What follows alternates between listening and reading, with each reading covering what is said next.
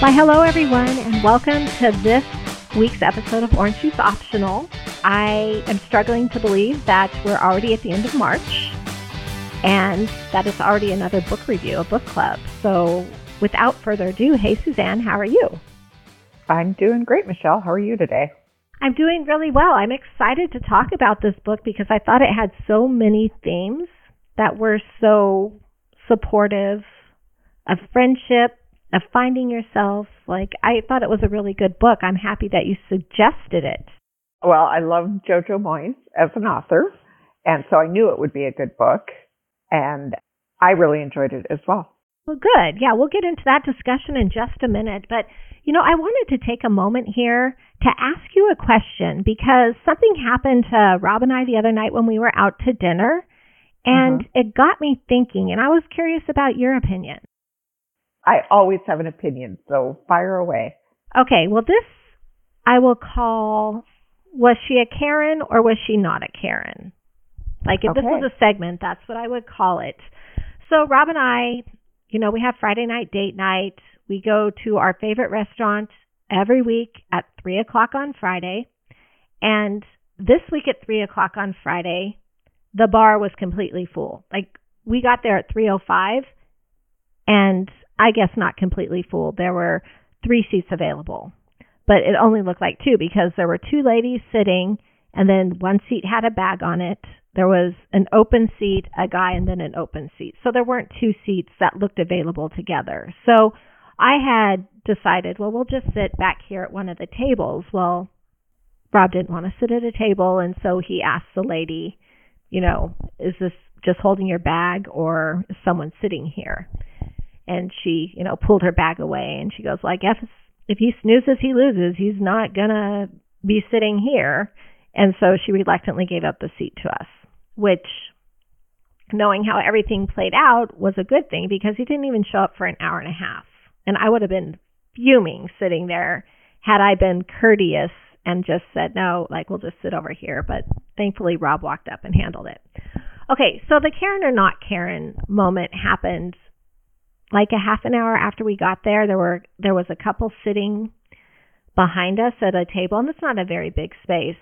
And this lady, as soon as the lady sitting next to me, as soon as this other lady walked in, started like making these faces, and then picked up my menu and started fanning herself, being kind of wild with the fan because she didn't like how the lady smelled. She didn't like the perfume that she was wearing, which to me that felt very passive aggressive, but it kind of felt like a Karen a little bit. I mean, she didn't attack the woman or anything, but she talked to her friend about it kind of loudly about how much she hated that perfume and then, you know, made kind of a scene, I thought. So would you consider that a Karen move or a not Karen move? Definitely a Karen move. Okay, even though it was passive aggressive. It could be okay. a Karen. It wasn't being passive aggressive. She was making a point clear and simple. You know, you pick up someone else's menu and start banning. You talk a little too loudly about the perfume you hate. It's like, come on.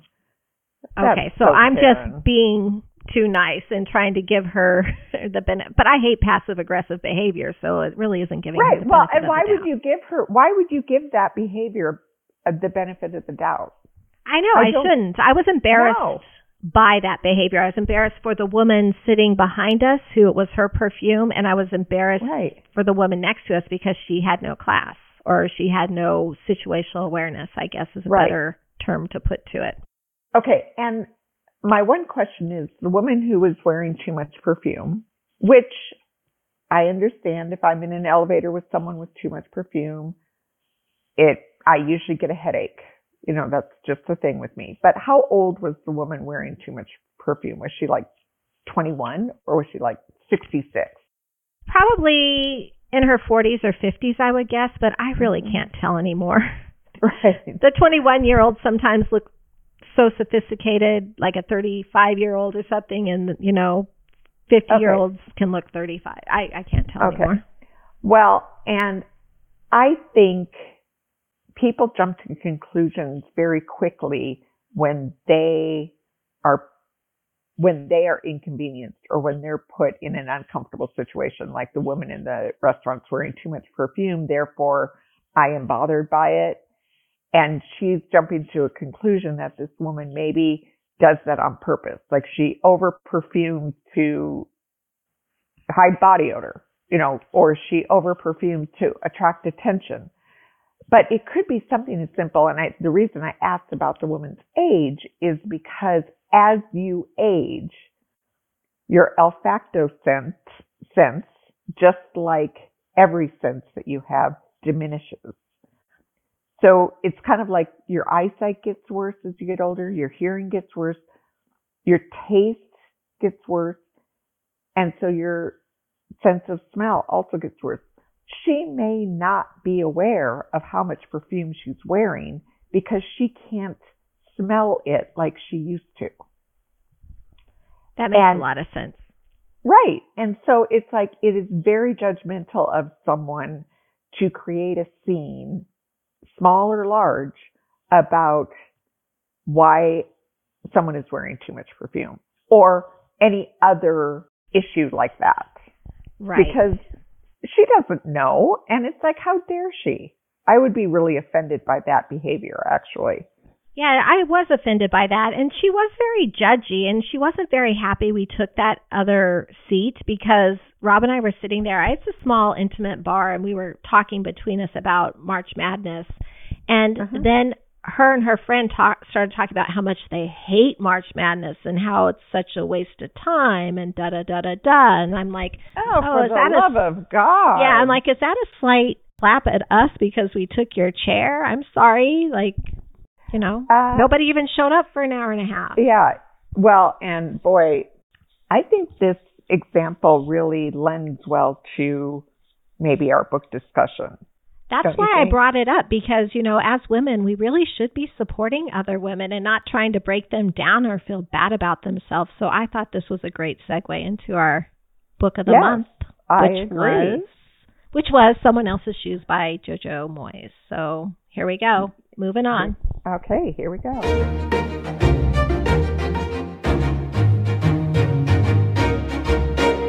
And we're back. And I'm so looking forward to this discussion. I didn't know that I could enjoy reading for a purpose so much. Like, I'm really enjoying this and making myself read and like hit a deadline is right. working for me. I have no excuses. I I can't make an excuse like I'm too busy or I'll get back to it because I'm enjoying it and it keeps me on track. So I'm loving this. I'm glad that you're enjoying it. You know that I'm a pretty avid reader, so it's kind of it's fun to read for me, but it doesn't matter for me when it is or where it is. But I do have something to add to that. Okay. Um, because I tried something new this week when I was reading the book. Because, in all honesty, I was running out of time. I'm going to call myself a slow reader. I don't have anything to compare it to, but I try to read for 15, 20 minutes every night before I go to bed. And that's minimum. You know, let's get in 15 minutes of reading. If I'm reading something I'm enjoying, I could read for an hour, two hours during the day, I am not a reader. So it takes me a long time to finish a book. And I realized midweek that I wasn't near where I should be with this book. So I decided I was going to do Audible and listen to the book. So when I'm driving, you know, because in, in Scottsdale, it takes forever to get anywhere. So I thought, well, while I'm in traffic, I can listen to this book. And that counts as reading. And it does count as reading. So did you do a hybrid approach to it? Would you listen to it and then read some, or did you just listen to the whole thing?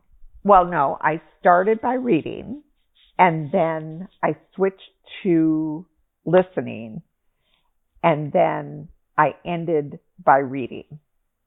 And which I definitely prefer reading, but when I listen, I really feel like I'm accomplishing something because it's I'm driving and reading at the same time because I can when you're in the car driving, commuting somewhere, it's like that's all you're, and that's all you're doing. That's like an hour of wasted time. But now I feel like I'm accomplishing something because I'm reading while I'm driving. I love how you look at that, and it definitely counts as reading. You got a book done. And how long does it take to read the book? Seven hours, four hours? Well, and Jeff and I were talking about this, and I was laughing because when I downloaded the book, which again, new thing for me, it said it would take me 12 hours and 38 minutes to listen to the book. And I thought that, and Jeff laughed. He goes, Oh my God, you're going to do that for 12 hours? But I said, I think it takes me a lot longer to read it, to actually read it. I don't think I could read the book in 12 hours. And I think right. it took me longer, but not not much longer than 12 hours. Yes, I think it takes me more like okay, and I don't know how many pages are in this book. Off the top of your head, do you know how many pages are in this book? Over 400. I want to say like 432 or something like that, right in that okay. ballpark. Okay, and on a good reading night, I read 30 to 40 pages. And then, but it's because I read to fall asleep, to wind down and to fall asleep. You know, sometimes I can get to 50 pages. So if I'm reading 40 pages in a night, that's 10 nights. So 10 nights yeah, so I guess it would take me about 12 hours. It seems to me it would take me a lot longer to read it than to listen to it. Well, I know I started it and I was on a pretty good pace reading a certain amount each night. I knew I was going to try and read like a 100 a night or mm-hmm. right around there 75 to a 100 and so it would take me this many nights. I knew I had that long a time. But then something happens like you get busy or you have a really long day and when you start to read you fall asleep and can't remember anything you read. So I right. got a little bit behind. And so I found myself with a couple days to spare still, but yeah, having over 200 pages left to read. And so that night I'm like, well, I'm going to get at least 100 done. And by the time I checked where I was at, I only had mm-hmm. 50 pages left. I'm like, well, I might as well finish them because tomorrow's mm-hmm. going to be busy. So I did finish the last 200 pages mm-hmm. in one night, but I thought it only took me like two hours, but it was four hours. Oh, right. I looked at my clock and I was shocked to see that it was like 11:30. Right. But it was a good book. It drew me in. Good. So, what do you want to share about this book or where should we start when we are jumping into this discussion? That's a really good question. What are your thoughts? Well, we did find a website that has questions about this book already preconceived, mm-hmm. already written out. I guess it's for book clubs or something to think about. Mm-hmm. And what was the website, Suzanne? It was Penguin something? Penguin House. Penguin House. Penguinhouse.com. Mm-hmm. And so they had 10 questions that they put out there for discussion. So I thought maybe we would just read a couple of those questions, our favorite ones, and then answer those which sounds good to me. Saying that, sometimes I'm not a real fan of these types of questions about the book, but maybe it will springboard us into a discussion. I think that is a good way to look at it. Once we mm-hmm. start on something, we might not even get to two questions. We'll just see where mm-hmm. it goes with this right. approach using someone else's right. questions. But I do want to say before we start these questions, because as much as we don't want to have spoilers in there. We have read the book. We are talking about the book. So if you haven't read it, if you plan to read it, there may be spoilers in there. Mm-hmm. And there are a lot of themes in there that we're going to talk about. Mm-hmm. But just know that if you haven't, you might get some information that you don't right. want if right. you haven't read the book. So Right. Okay. So but first what we should do is give a summary of the story of the book. Okay. Don't you think? I think so. So why don't you go ahead and take this one? Okay. So two women, totally different types of life. One woman is a very wealthy woman, goes to the gym every day, um, is an avid runner, always worried about her, always thinking, I shouldn't say worried, thinking about her appearance, and she's at the gym doing her workouts. And she also has an attitude. She is mean to everyone around her um, because she can be, she thinks. Other woman is frankly living a very depressed life. You know, she has a husband dealing with depression. Uh, she has shitty job working with men that don't respect her. She has a free day pass to the same gym. She goes, she works out, she leaves, she's on her way home, she discovers she's grabbed the wrong bag. The rich, wealthy, attitude woman, when she's ready to leave, realizes that someone has taken, she, she says, stolen her bag. Clearly, she jumped to a conclusion there. And so they have each other's things and their lives evolve from what they find in the bags. Yes, their lives basically, I was going to say, one falls apart and one finds courage or one finds a little bit of a voice by putting on these shoes of the rich lady whose bag she actually accidentally took. Correct.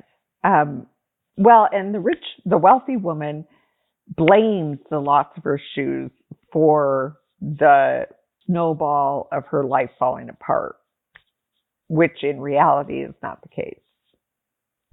Exactly. And I thought it was very interesting how they kind of did this parallel of two women, two totally different situations, both living a lie.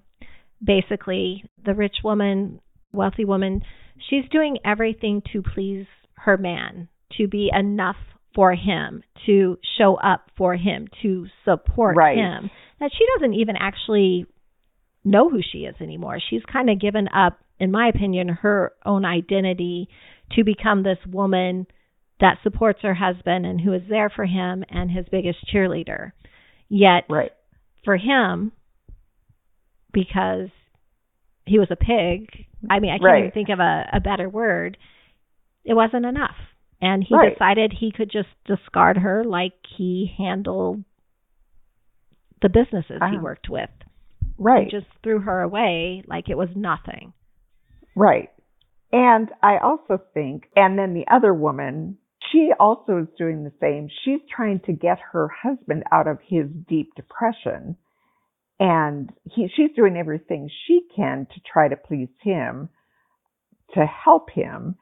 And in the process, she's being tugged a different direction. Like, how much do I have to put up with?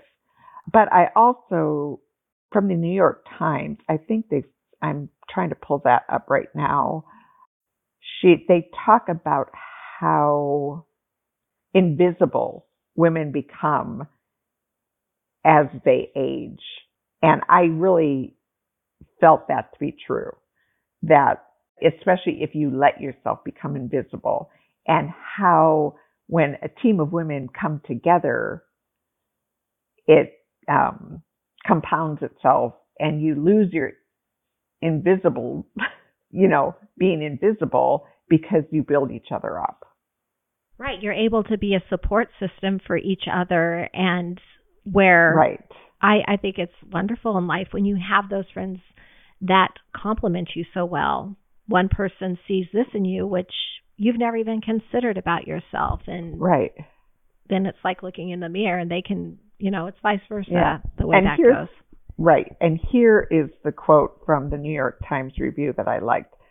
Jojo Moyes' intentions are clear. This is a novel about women of a certain age who suddenly find themselves invisible to their spouses, to their colleagues, and to the world.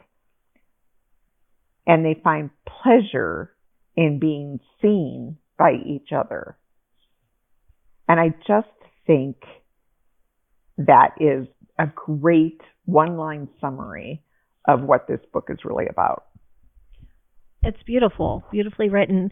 And mm-hmm. even in our own lives, I can say that for so many years, I was Rob's wife or so and so's mom. And you really do step into those roles so much mm-hmm. so that you put your own needs, your own feelings on the back burner. You suppress them for the greatest good of the family, for the greatest good of supporting a career or right.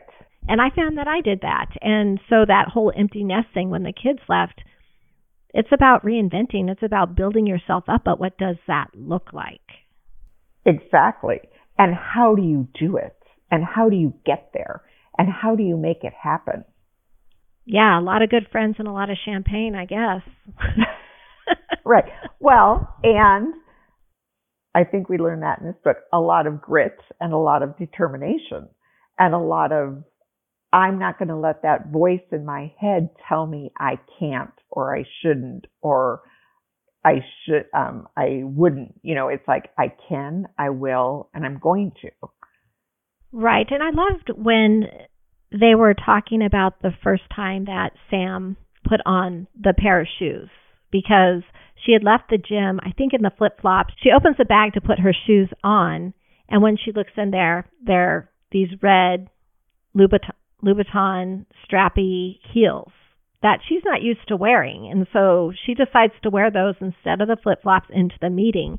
And it talks about how awkward she felt in them, how she was stumbling in them. And she didn't get the contract because they accused her of having been drinking before coming to this interview. But everybody loved the shoes. Everybody was complimenting the shoes. So when she went into that second meeting, she tried to find a way to incorporate that, or she took on the power of the shoes to present herself in a way that was different than she normally would. Right. And I like how you said that. It's like she took on the power of the shoes because I think it was too soon in the need to wear the shoes for her to dis- to, to decide anything. She took on the power of the shoes. She realized that how she presented herself made a difference in presenting herself. And that's so true in in our own lives. How have we experienced that? We go shopping, we find this dress that fits just right.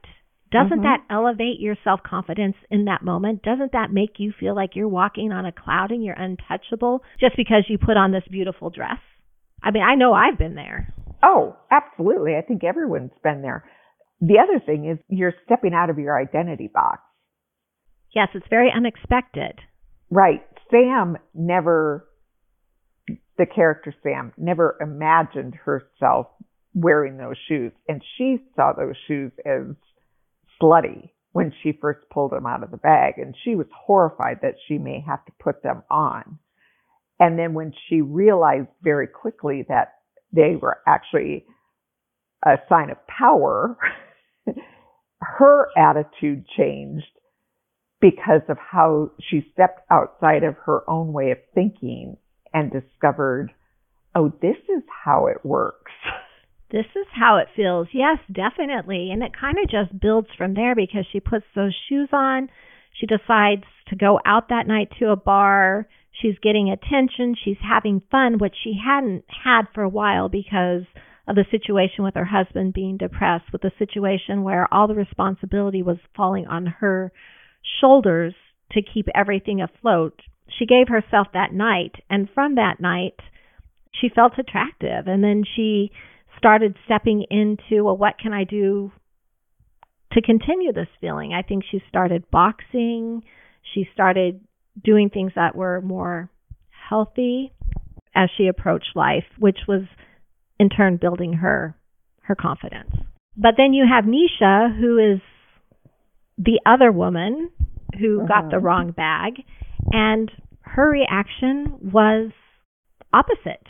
Her reaction was so negative and so she just looked down on it. It was beneath her to have the issues. It was beneath her mm-hmm. to be mm-hmm. humiliated by everything that had happened. And then that theme just builds because she leaves the gym and she finds out her husband has totally cut her off of everything. She doesn't have her jewelry. She doesn't even mm-hmm. have her gym bag she doesn't have a place to go back to because they won't let her up into her her room at the hotel to get her stuff.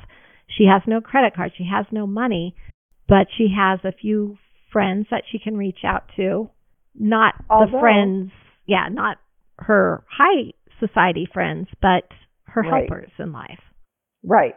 Where as one of my favorite or one of my most one of the most telling places in the book is where she realized that with all of the social activities she did with her very wealthy husband, not one of her friends, quote unquote, the people in her life that she considered her friends, ever once reached out to her to say, Are you okay?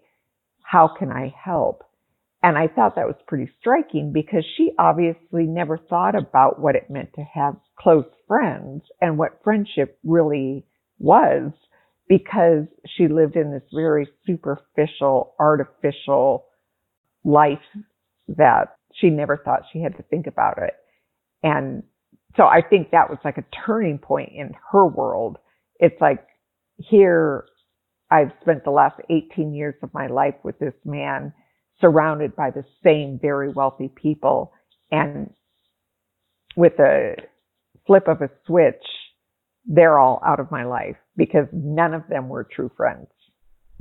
Right. And when you hit rock bottom, you reflect, you learn a lot. And she did. I, a big part of the story was her relationship with her son, who Mhm. her husband was disappointed in, had him in a private school in New York. They were in London, and all she could think about was getting to him. And all she continued to think about throughout the story is how she had let him down, how she hadn't shown up, how she had sacrificed so much to support Uh-huh. something that wasn't even real. And Uh-huh. you know, you're, you're hitting rock bottom. You have one person who can get you one night stay at a hotel, and you really do have to look for kindness. And she found that, and she found the support in other women, and they were able to build a bond just because they were kind. They reached out to her in a time of need, and they didn't want anything back in return. They just wanted to be that person, and that was something Right. new to her. Exactly. So I I thought it was a very fascinating story. I thought the dynamics were very fascinating, and I love when the Mhm. two women finally did meet. Nisha came in Mhm. like a bull in a china shop. She was demanding. She just was again accusing this lady who had so much on her plate of stealing her shoes. The lady actually ends Mhm. up getting fired because well her boss was looking for a reason and he chose Right. this. But then from there, from that disastrous first meeting, from this event that tied them together, they become Mhm. such good friends and they can support each other on this journey that they're on. along along with Jasmine, who took care of Nisha and Andrea, Sam's best friend. I think the interactions of the four of them created what true friendship is. I agree. They each came to the table with something, some Yeah. experience or some way to lift the other Right. person up, expertise, something that they were seeing that people, when it's yourself, you just don't always see. Exactly. So we haven't got to any of the questions yet. Do you want to look at one or two, or do you want to just keep going with the flow of Well, let me um thought? yeah, I'm going to we've already touched on some of the questions, but you I'll read the questions and you can tell me if you have anything to add.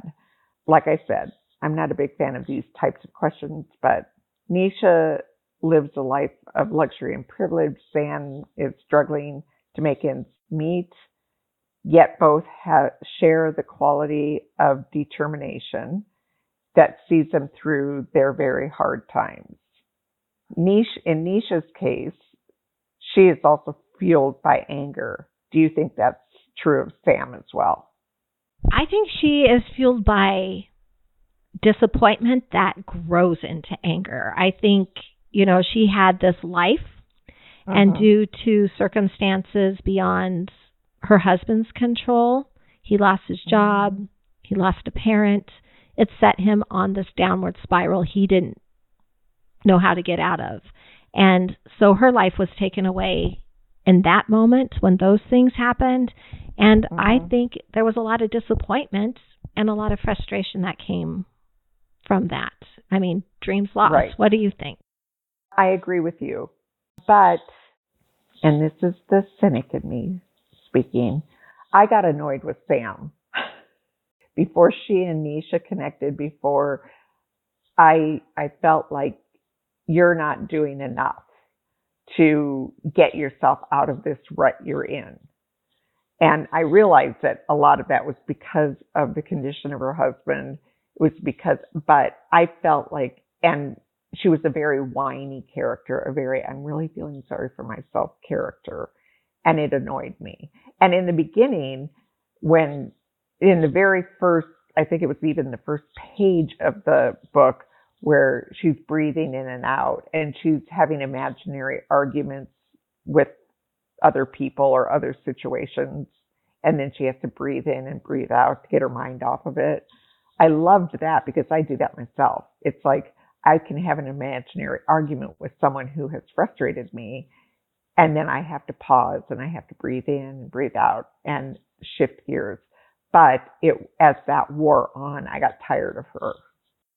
Right. And I think she was written that way because Nisha was tired of her too when they first met. The way that right. she described her was slouched or not taking care of herself or so she saw that also. So mm-hmm. I think that's the way the character was written and just showing that state she was in because sometimes it is hard to pull yourself out of a funk when it gets so routine and so easy. Mm-hmm. It is really hard to do it.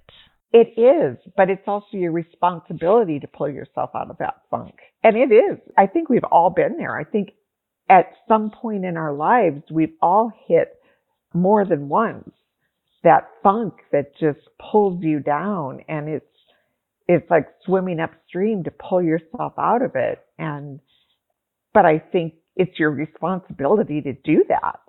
And I felt Yeah, change it up to change it up and to pull yourself out of it. And whether it takes counseling, medication, you know, changing your lifestyle, whatever it is, you have to do it. You have to be your own advocate. You have to find your best version of yourself. You have to, and yeah, it's an uphill battle a lot of times in our lives, but that's our responsibility.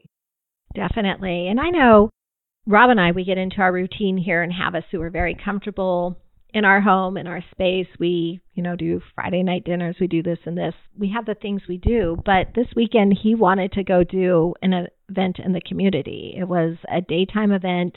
It was Chowder Fest, which I'm not a fan of chowder, but it sounded fun and it was outside and it pushed our box to get us out there and say, hey, you know, let's shake up our routine a little bit. Let's go try something new. And it was a lot of fun. And I can see us bringing more of that into our future.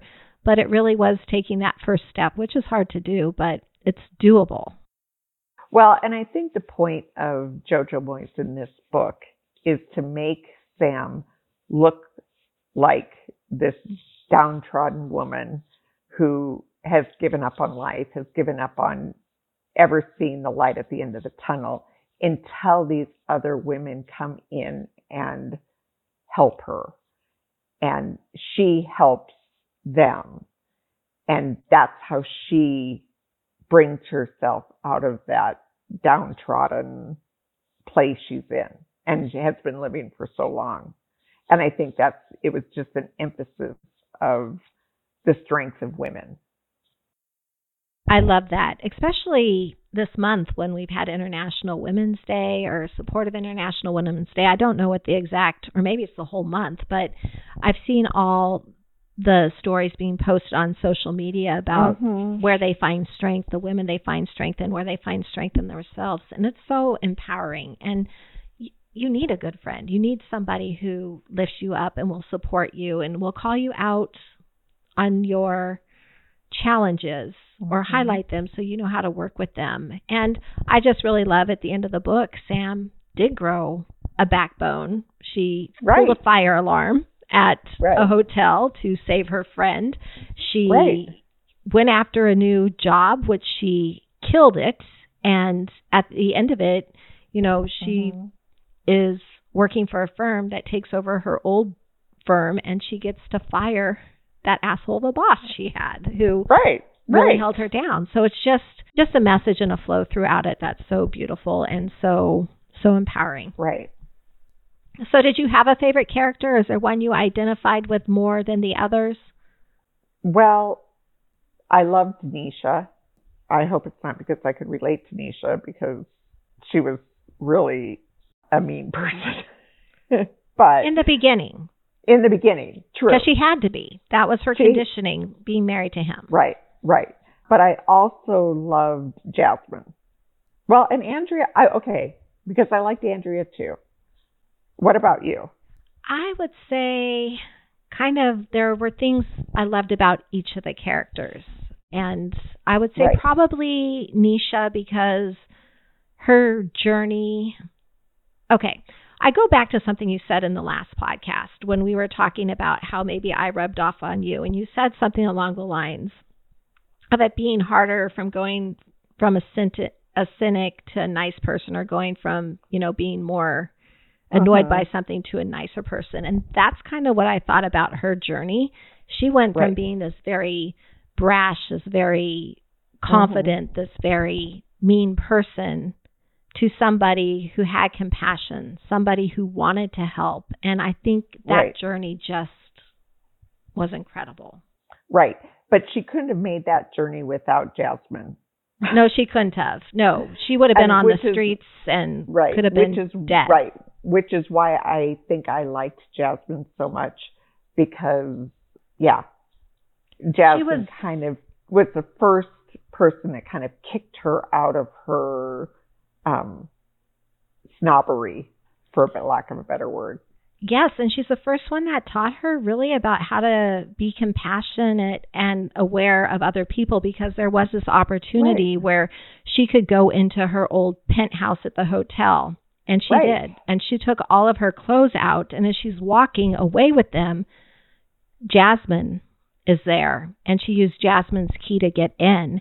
And Jasmine's like, I'm going to lose my job. Like, you can't do this. We'll help you. I'll help you find a way to get your stuff back, but please don't do this to me. I need this. I have a daughter I'm Right. supporting.